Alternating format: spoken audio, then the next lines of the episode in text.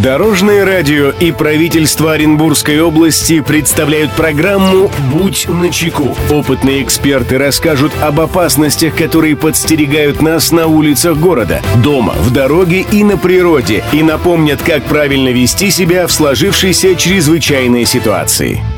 Приветствую всех, кто в пути. С вами Андрей Зайцев, и мы заботимся о вашей безопасности. «Будь начеку». Очень часто на практике у работодателя возникает вопрос, в случае, если работник халатно отнесся к своим должностным обязанностям, в связи с чем компания теряет клиента, как правильно привлечь работника к дисциплинарной ответственности и можно ли его после этого уволить? Об этом расскажем сегодня. Здравствуйте, Дорожное радио. Под моим руководством работает небольшой коллектив, и каждый из работников ответственно подходит к своим обязанностям. Но ведь бывает и так, что сотрудники могут отступиться. В связи с этим хотелось бы, чтобы вы рассказали всем радиослушателям о том, что такое дисциплинарное изыскание и чем оно регламентируется. Спасибо, Дорожное радио. Мнение эксперта. Эту проблему прокомментирует помощник прокурора Центрального района города Оренбурга Юлия Обухова.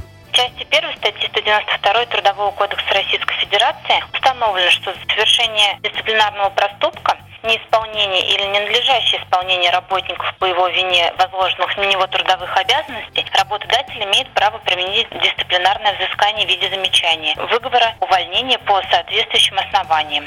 За каждый дисциплинарный проступок может быть применено только одно дисциплинарное взыскание. Выявленный дисциплинарный проступок оформляется, как правило, служебной запиской, докладной актом и другими документами. При этом Трудовой кодекс Российской Федерации не обязывает ознакомить работника с данным документом. Порядок применения дисциплинарного взыскания установлен в статье 193 Трудового кодекса Российской Федерации. Первое – это до применения дисциплинарного взыскания работодатель должен потребовать от работника письменное объяснение. Следующее – это если по истечении двух рабочих дней объяснения не будут предоставлены, то составляется акт. Отсутствие объяснения не является препятствием для применения взыскания. Следующее – это дисциплинарное взыскание применяется не позднее одного месяца со дня обнаружения проступка. При этом не считается время болезни работника, пребывание его в отпуске, а также время необходимое для учета позиций профсоюзов по данному вопросу. Отсутствие работника на работе по иным основаниям не прерывает течение указанного срока.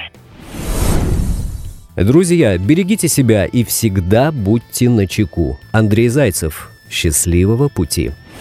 Будь на чеку. Программа подготовлена при поддержке правительства Оренбургской области.